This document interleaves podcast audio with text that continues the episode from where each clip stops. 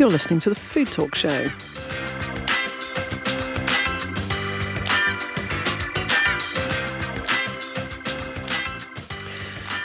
Hi there. My name is Sue Nelson, and for the next half an hour or so, we're going to be talking about all things food and drink, but quite a lot about drink uh, for this particular show. I'm joined by my fellow presenter Ollie Lloyd of Great British Chefs, but I'm also joined by my guest today, Ollie Bolton of Waterbomb. So I'm, I'm sitting between two Ollies. You are. a lot of people pay a lot of money. For It's a bit sit between two Ollies, yeah. Um, you're double IE, aren't you, Ollie? Because you're a little bit posh, but you've, you've just got a Y. 'Cause- Just the 'cause- Y. 'cause Just less is more. less is more. Quality, not quantity. Yes. I've got a Y in my surname, so I don't need another Y. That's the other thing, you see. like you knew that when you were born. So Well, I was Oliver. I was christened Oliver. Oliver. Mm. So, um, yeah, so I'm a rose between two thorns here because they've been giving me a load of trouble already. We haven't even started broadcasting it.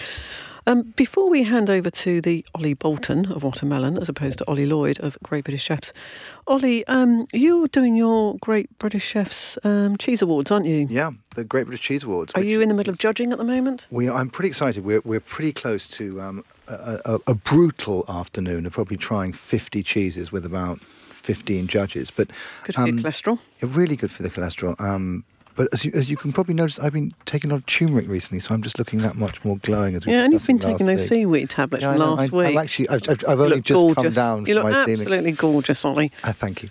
Um, yes, the Great British Cheese Awards is uh, the only um, sort of consumer-led cheese awards where what we try and do is celebrate artisanal cheese, so people who are making small batches of really interesting cheeses. And so just British. Just British. Um, and there's there's just so much innovation going on in the world of cheese. And you know, we had the guys from Renegade Monk on the other week, Oh, that was fabulous. which was really good, really good. Stunk the studio out. But It did. It did, Marvellous. but that, that, that, yeah, hopefully more people bought it as a result. hope so. Um, and yeah, we've got loads of amazing cheeses come through, and we're looking forward to sort of selecting the winners and raising my cholesterol. Hmm Very good. Well, keep Tough taking job. those seaweed tablets. Maybe that Yeah. will offset some of it. Yeah. Um, I was reading this thing in the newspaper uh, this week, which I thought was um, it's a couple of weeks old, but I thought it was really interesting. There's this guy called I don't know how to pronounce it, Ptolemies, I think his name was, and um, he was like a really important Egyptian official. 3,300 years ago. Didn't know him personally. Didn't you not? No. I think I would have known that. Um, and he used to serve the pharaohs like um, Seti the First and Ramses the Second, and, and he rose so high in Egyptian bureaucracy uh, that he was buried in a tomb befitting his status, which was a 70 metre suite of chambers. Nice. Yeah, south of Cairo. His tomb was discovered in 1855, and, and lots of its contents were plundered, probably mostly by the British, I'm afraid. Don't mention. Uh, I know, um, and uh, and then and then his tomb got lost to the shifting sta- sands. Anyway, they rediscovered it in 2010, and they found these um, these sort of these I suppose casks and and, and, and vases, sort, sort of thing, and inside it was this this white stuff, and they weren't quite sure what it was. So they took it away to be um, to be analysed. It was cheese. Wow. 3,300 years. So this cheese, it's a hard cheese, has been maturing for 3,300 years. And that's with a sort of dehydration, and then there's flood, so it's being hydrated again.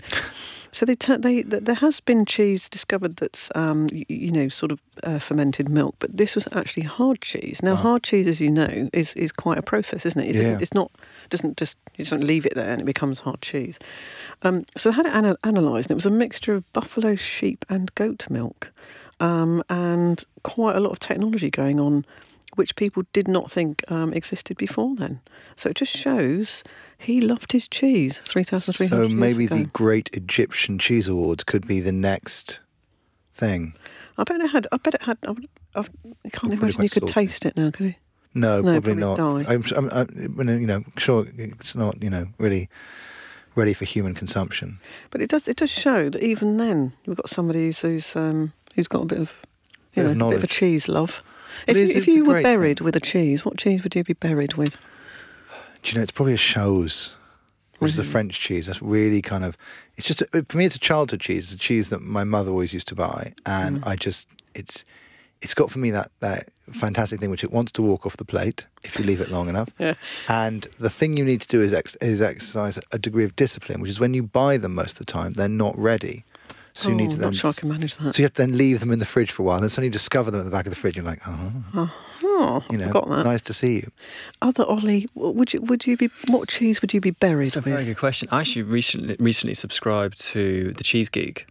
And they Oh. send you a kind of monthly little box of different cheeses, and it changes. And I really enjoyed. Um, is it Comté? Yeah, Say yeah. my favourite. yeah, See, I'd be buried with that. Yeah, that and again, really I'm good. so. Oh no, Bix. Do you remember um, Patricia Michelson from uh, La Fromagerie bought Yeah, yeah. Bix on? That tasted amazing. I, I know I'd be buried with that actually. Yeah, Mm. But you'd like Comté, but yeah, Com- bit of- Comte. That's it. Yeah. a bit of nice nuttiness. yeah, yeah. I loved it. Yeah, it was the, Mm. definitely the favourite. Well, moving on from dying and being buried, um, Yeah. should we talk about Sugar. should we talk about sugar? Yeah. Um, there's a real shift at the moment, isn't there, uh, about avoiding sugar. It seems like there's been quite a lot of um, campaigning going on, and then all of a sudden it seems to have hit the consumer market. Is that the research you're finding? Yeah, I think you know we we did this research back in January of this year to ask. We asked a simple question, which we asked people to agree or disagree with, which is, I try to avoid sugar, right? And then when we asked in January, forty five percent of the UK, right, nationally representative sample, three thousand people, so pretty accurate um, data set, said they avoided sugar. That's a Right. huge leap. which is a huge number. And then we, we, we looked at that one, January, healthy eating, you know, maybe people are coming off the back of, you know, Christmas and all the sweets and everything that goes with that. So we thought, let's rerun it as when we do our, our, our summer survey. And we asked it again in July, and it had gone up to 54%, which is like, wow. And I, I I think you're right. I think that. I think we're seeing the same thing with plant-based eating, reducing meat, following more healthy diets.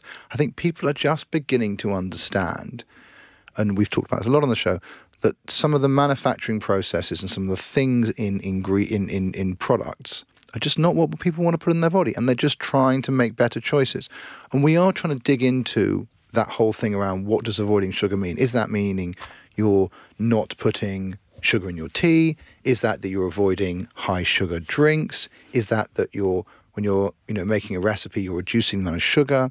It was, interesting. I was cooking a recipe of Nigel Slater's the other day, which was a an orange polenta cake, and it had 150 grams of caster sugar and 150 grams, 250 grams of caster sugar and 250 grams of butter, and it was just too sweet. And it was a recipe from the Kitchen Diaries, which is quite an old book nowadays. And I'm kind of interested. Do you think in- tastes have changed? See, I think people are putting less sugar in, and I think that when we looked, if you look, if you'd written that recipe now, I think you'd have probably had like 160, 170 grams of sugar, and would have cut it much, much further down, or even used it as a, substitute. Hmm. And I think people are, you know, I think that stuff is changing. So another thing in the news here is um, Kraft Heinz, huge uh, company. They've just launched um, Springboard, it's called, uh, which is an incubator platform uh, dedicated to scaling and accelerating the growth of disruptor startup brands.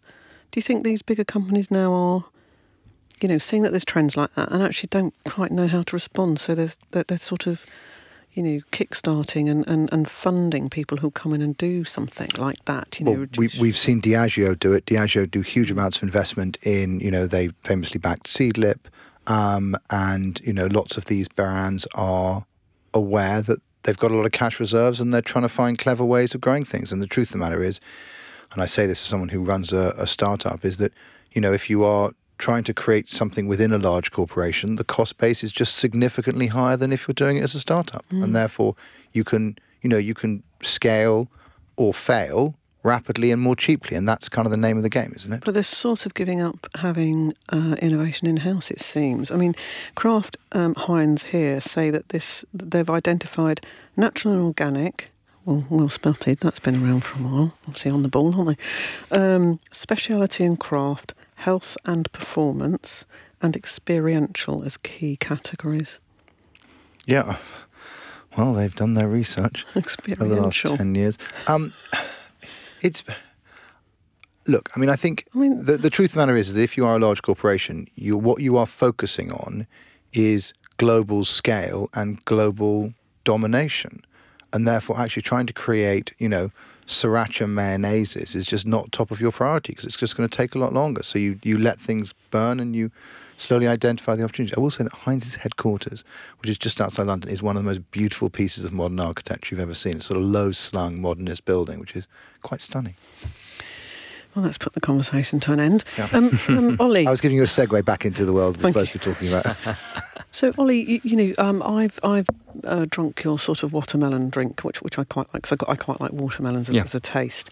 Um, now, watermelon as a fruit is ninety one percent water, according to our research. That's very true. Yeah. Six percent natural sugars. So you've got something there that's got natural sugars in it, but low in natural sugars, Mm. really. Mm. Um, although it tastes quite sweet, I, I think watermelon. Mm. Um, and uh, could that drink ever have been developed in one of the bigger in one of the bigger organisations? Do you think that would have been possible? I don't think so. I don't think it's seen the light of day. I mean, well, d- you know, it's interesting. There, there's often innovation that comes out of these big corporations that then fails, and Mm. they, they, they come too early occasionally. Um, but I don't know of any of the big corporations who've tried anything in the watermelon space, have they? No, I mean, I think one of the challenges we had with watermelon was finding a recipe that was stable and finding a production process that enabled the product to, you know, to have a shelf life of any meaningful length. That took us about a year to find the right partner and to find the right processes that, that, that to work with the product and to, to get the nine month shelf life that we have.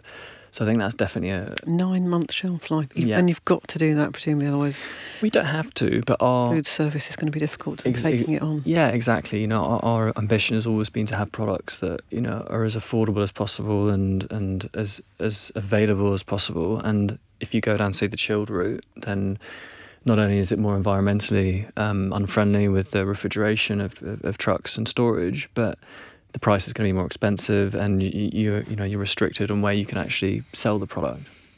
So when I go in, let's say um, at St Pancras Station, there's there's like a sourced market thing there, whatever it's called. Mm. I look in that chilled cabinet and there is rosemary water, there's honey water, Mm. um, there's dash cucumber water, there's coconut water, and we've got watermelon water. And it's a crowded category. It's so difficult to make a success. It, it, you know, it is. It's incredibly competitive, and uh, you know, it's only got more competitive over the years. And it, I had a conversation with the Waitrose bar about two years ago, and she she sounded quite overwhelmed on the phone. And she she said, you know, look, Ollie, I'm I'm literally overwhelmed with the amount of functional drinks, health drinks. They're getting in touch with me, and I just don't have the time to, to even talk to everyone or get back to everyone. Yeah. There's that much innovation happening in the market. And she's sort of curator in a way, isn't she? Yeah, exactly, exactly. Um, But, I think the other thing that's difficult is, and, Mm. and this is where I think it becomes particularly difficult for emerging brands like yourself, is is that then you've got the Volvics and the Perriers and the Danones and, and all those guys who then go, ooh, Cold- fruit-based water, and they then throw a couple of million quids of marketing behind it, and obviously can pay the retailer fees that are required to get those big distributions, Mm. and that then does also further crowd out the market. because it is easy to copy, and, and copy not very well, uh, I would say. Yeah, I mean, it's, it, yeah, I think with with with watermelon, No One one's of the- copied it yet, have they? there are there are a couple of other Oh. brands um, on the market, but the challenge is is getting the the quality products, you know, and, and getting the production right. And there's one manufacturer in Europe that's that's capable of um, of really of really producing a good quality product, and we've got an exclusive arrangement with them. So that helps us to a certain So in a way, what you've got to do is trying to protect your market, haven't you, in some way, Uh, um, um, or go to a route that is really difficult to source the natural product, something like that. But but something that's quite difficult uh, is going to protect your market position more, because lots of others are so easy to copy. I mean, if you look at Fever Tree. You know what's happened there. I cannot believe the amount of money that Fever Tree's gone for, and has managed to overtake somebody who was a market leader. Because actually, it is quite diff- uh, quite easy to copy what they've done. and people have and people do. You know, I mean, I Mm. think Fever Tree is you know a phenomenal business, and I think you know what Tim and Charles have done there is incredible. But the reality is there are now loads of emerging tonic water brands that are now trying to be like you know, ooh. I'm now using this rather than that, and it's like the problem with becoming big is then you lose your kind of cachet as Yeah. bit like you know no one would Mm. say oh you're using Nespresso nowadays you know whereas 10 years ago it'd be like oh wow you know and I think this is the problem with as you gain that scale it, it's very difficult. But you're right. The question is how do you erect barriers to entry in this world? And it is it's difficult. I mean, I think with Fever Tree, because I actually met Charles right at the beginning of my sort of drinks journey when he just launched Fever Tree, and I think they had about a four or five year runway of of, of no competition directly in with premium uh, mixers. So I think they that gave them enough time to cement their position in the market. And by the time competitors came in, they'd already were dominating, and they were the household name, and everyone associated premium mixers with Fever Tree. But But you know, it's interesting. it's You, you same with- say that, but only Mm. the, the the numbers. Only nine percent. This is this data dates back to, to January of this year, I think. Only nine percent of the UK buy Fever Tree regularly. You know, it's like John Stapleton when he did New Covent Garden soup, and suddenly soup was in a carton. Hmm. I- Easy to copy. It, it took a while, but he did have a, as, as you had say, run. Ollie had a sort Mm. of runway mm, where you've got a really short amount of time to establish a lead and then protect that lead like hell, which might mean that you start dropping prices because that's another barrier to entry. Mm-hmm. If you if you manage to you know get your production to such a level, it becomes hard as a new entrant to come in at that price point. Um, but you've got to look at marketing tactics to protect it, haven't you? yeah, and I think innovation. You know, looking at NPD, looking at flavors, looking at pack sizes. So you know, for example, with watermelon, we now we've developed a pineapple flavor. Um, and, a, and a strawberry flavour and a mint flavour. So we're just talking to retailers now about that. Watermelon pineapple flavour. Yeah, Hmm. delicious. Is it? Yeah, You didn't bring yeah. any though. I did saw you? it. No, I should have brought some. As in, it's got a hint of pineapple in it. A hint of pineapple. Yeah. Interesting. So you, you've made quite a success of watermelon, but you obviously didn't want to just do that. Obviously, did you? No, I mean No. we we've So i- i- it's uh, you know our our company um, our, our positioning our belief is to is to bring disruptive hydration drinks to market and we have we have watermelon and then we we've developed this new product fact Fact water, which we have in front of us. So I was giving you a nice little tee up there. thank you thank you So I've got this can in front of me. Um, so it's um, so your others are in cartons, aren't they? But these are in cans. yes exactly yeah watermelons in a Tetra Pak um, and Fact in a can and in a nutshell it's an organic flavored zero sugar sparkling water um, And it says on here, very nice. very nice yeah. Very nice. Um, cans are interesting, Ollie. For Uh, bec- recyclability. yeah, for recyclability. But do you know what? They're becoming much more acceptable. So beer, craft beer now in, in, in cans isn't frowned upon like it used to be. And I think I think the public are are quite happy now to buy a can as, as opposed to sort of glass bottle for, for all sorts of reasons. Yeah. Uh, It makes lots of sense from a recycling perspective and, uh, and Mm. other reasons. Keeps cold. I and mean, we met. Do you remember the guys we met from um, Can of Water? Yeah. Really nice guys, and they were trying to, you know, do the whole thing about, hey, it's a can, it's more recyclable and stuff. Mm. But this, I mean, this is a really, you know, this space of sparkling, you know, w- Mm. water Gotta with flavouring is Yeah. is really, I mean, you know, is as we were saying, is really competitive. Like Volvic are on the game Mm. now. There are, you know, there are any number of, of different brands. I suppose. What are you guys doing to sort of, I suppose, tell a trying to trying to tell a different story? Yes, I mean, I think look for, for us, we use a little bit of stevia in our product. So unlike say Dash and Ugly, I believe that the stevia brings out the the, the flavors, the organic flavors more. So it's actually perhaps a bit more um, enjoyable to drink. But our key USP is we are um, we're the first. Almond is the first brand on. Sorry, Fact is the first brand on Almond, and Almond is our new traceability and reward platform. So underneath every ring pull, you can see there's a unique code, and that code is linked to the that flavor and that batch. And if you scan that through the Almond app, Oh, look, see. So I've got a little. Um, it's like a mini QR code. yeah, it looks like a tiny QR code. Yeah. So if you scan that with our app, you not only get 10 pence as a reward, but it tells you exactly what's in that can and exactly where it's come from. And then we can do some some fun stuff like we can also look at your GPS location of, of the location of where you scan and work out the estimate carbon footprint of the Joking. can. I'm trying to find it on my phone. There's no way that's going to work, right?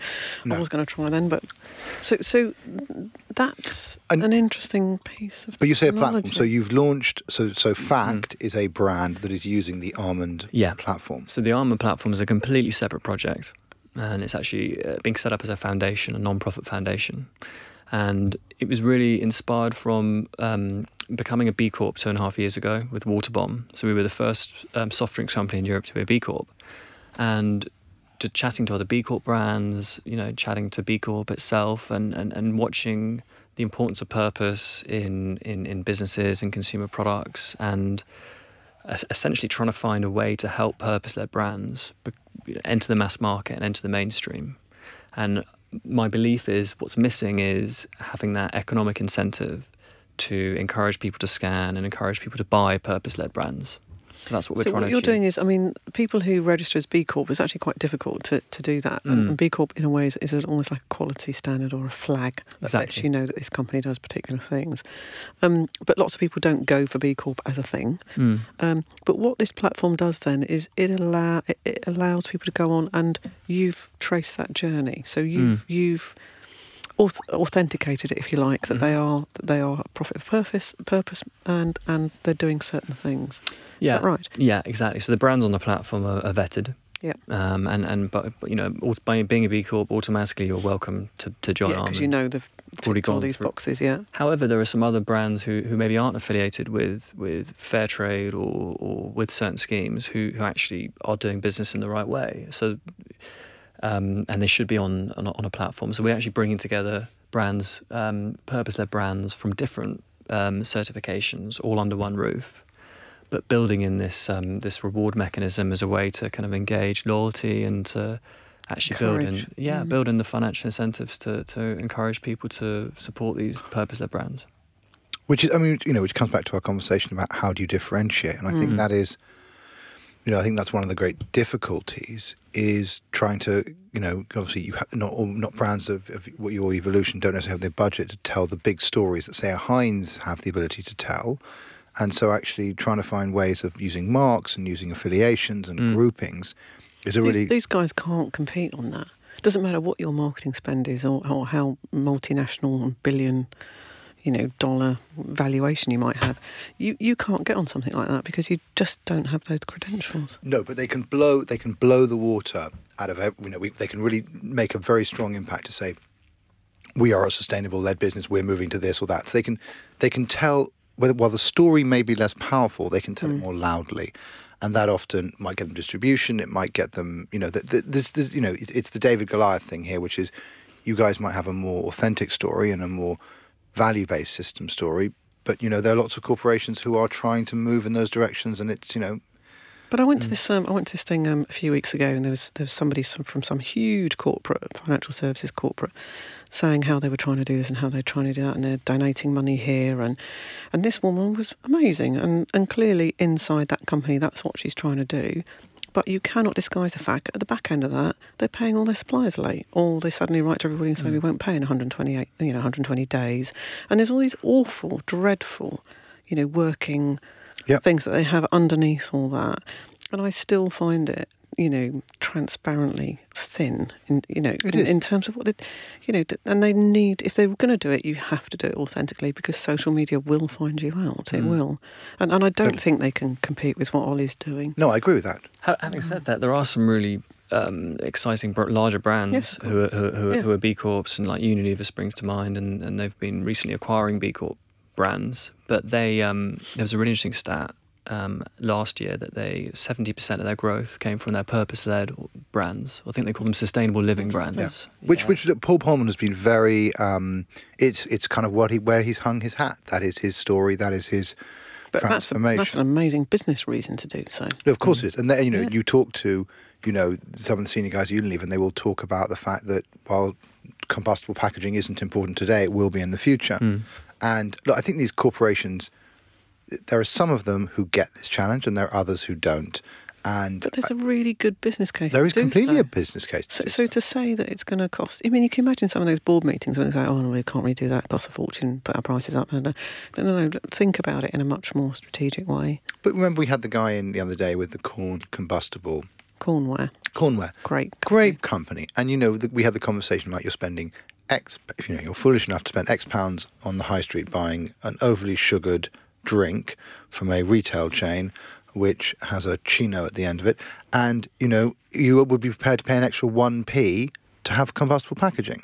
And, and you know, actually, that in those cases, the, the corporation should be able to take those decisions. That's what they need to do to be sustainable and to be, you know, to lead the conversation. Well, I do think their, I do think their, um, their, their financials are, are beginning to show They are. the, the, the strain of it, and that is why they're, they're you know, like Heinz, where we were talking about building all these things because that their their their figures are beginning to, But know, go back to the sugar suffer. conversation. You know, Mm. it's like that 10 percentage point move that we've seen this year. That's seismic. it's huge. You know, look, let's say there's a, there's an error, there's a marginal data error in that. You know, it's 3,000 people, nationally represented sample. It's a big old group. It's a serious issue now. And consumers are going to start to, to vote with their feet. But what do you think will happen to these big corporates? Do you think it will really? Do you know? Do you think they're going to go the way of Woolworths or or, No, um, or anything like that? No, they they do exactly what they've. You know, if you take you know, Unilever recently sold their margarine business because they realised it was not going anywhere. going in the right direction. And what they do is they kind of they divest of one thing to a group of private equity people or another group of people, and they will buy other stuff. So in the end, Unilever can and these kind of corporations can trade in and out, and you know they will acquire, you know, the U's of this world and the real catch-ups of this world and the dashes or the you know whoever it happens to be, um, because they think they align with their brand purpose. If they can copy it, they will copy it. But if they feel the only way to get there is acquisition, they'll get there through acquisition. And is that because they've got a huge stable of brands that actually is going to protect them? Because in, in essence, they've got dozens and dozens and dozens of brands, and therefore they can just trade in and out, get rid of them, do this, do that, the other. Mm. Whereas sometimes, obviously, if you've got bricks and mortar and people aren't going to see you, then you're you're you're going to die pretty quickly. And if, if you look at Marks and Spencers, you can see that's what's happening. there. Yeah, and you, you, mm. but you know, there's that famous chart that's knocked around a lot, which is that there are about seven corporations that control like 80% of the world's food. You know, See, I want to scream. I know, but but but it's but you know, but you know that chart where they've got you know Unilever and they've got Heinz and they've got Nestle and Procter and Gamble and, and a whole series of others, and you see all these brands, and some of them are great brands. You know, like Amoy or you know. You know, the, the you know some of the Unilever brands. I mean, there are some food brands in there that you kind of go Not many. Twinings. You know, there are there are certain hmm. brands that you know have roles in the British stable household you know portfolio, but there are a hmm. lot that don't.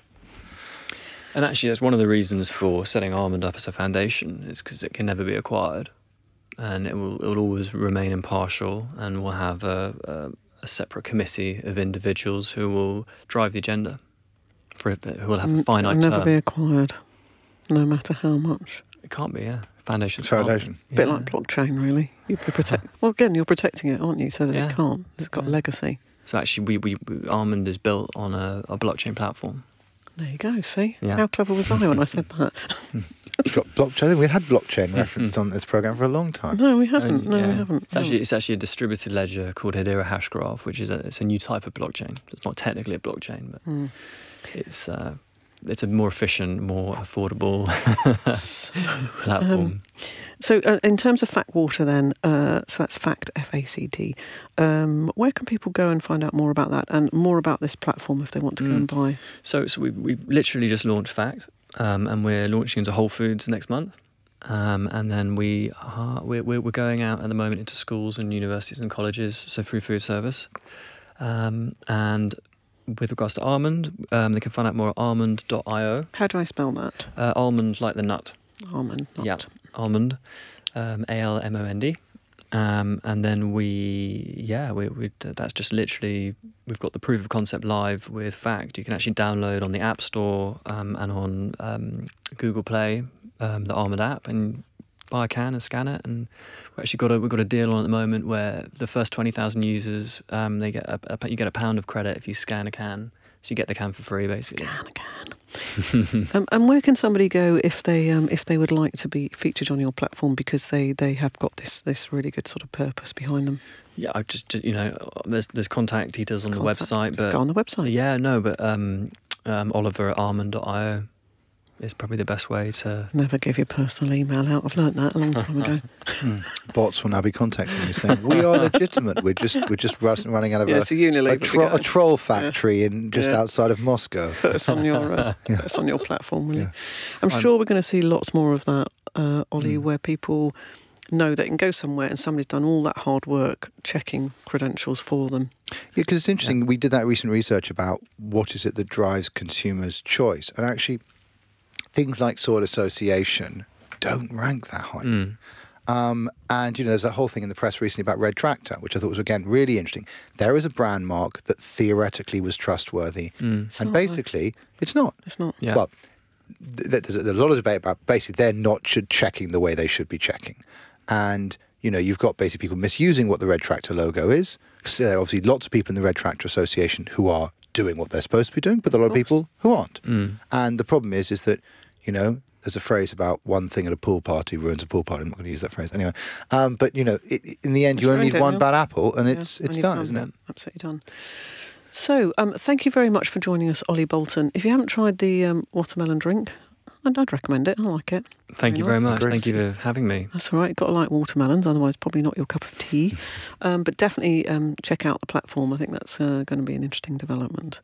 Um, any final comments Do you know on my only problem with the watermelon? where you think the hydration you know, market's going? Wa- watermelons are just so. they- they- I mean, I love fruit, but they're enormous. You know, when you buy a watermelon, Hmm. you need you need a lot of people in a household eating a lot of watermelon to get through it, which is why the, the yeah, That's why it makes a drink. why it makes a drink out of it. Yeah, yeah, yeah. there you go. There's the problem solved. I still can't go. I've still got a horrible image in my head of you eating a mango in the bath. That's just. I haven't. Eaten, was I was told to, that you should eat a mango in the bath. I oh, haven't. goodness. I was, had that image of it. Awful.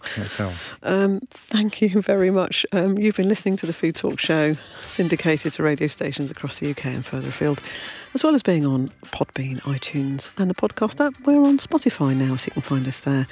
Thank you to my fellow presenter, Ollie Lloyd of Great British Chefs. Thank you, Ollie. You're welcome. Uh, good luck with the British Cheese Awards. Fantastic.